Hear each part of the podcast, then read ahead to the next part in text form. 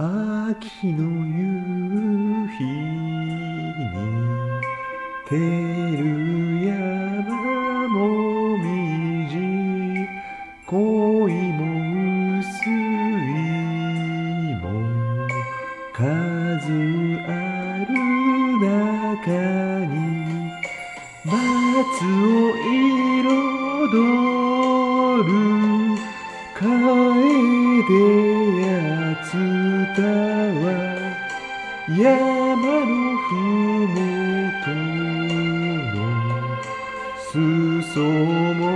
よ谷の流れに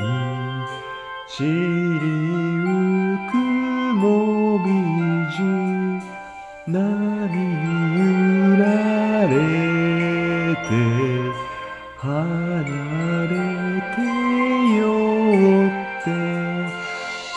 赤や黄色の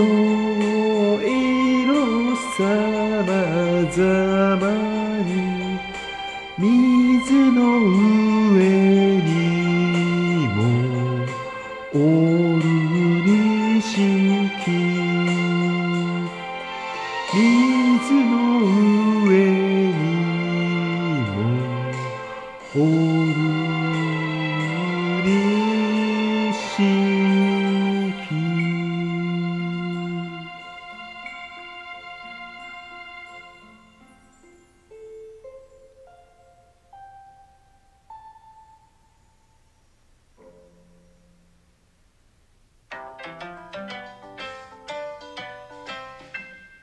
はい。童謡を歌っていましたが、最初ちょっと笑いながら歌ってたんですけど、なぜかというとですね、これワンテイクで撮れると思って歌ったんですけど、意外に、あれ ?2 番もう始まってんだとかね、あの、最後どうやって終わるんだろうとかわかんなくてですね、結局3テイク目でした。もう、これ以上撮り直ししませんけどもね、お聴きくださった皆様ありがとうございました。この歌で思い出すのね、テルの部分で、あの、テル山もみじの、あの、照内くんっていうやつがいてですね、同級生に彼のことを必ずこの歌を歌うと思い出すんですね。当時この歌を使っていたということなんですけどね、彼を呼ぶのに。うん。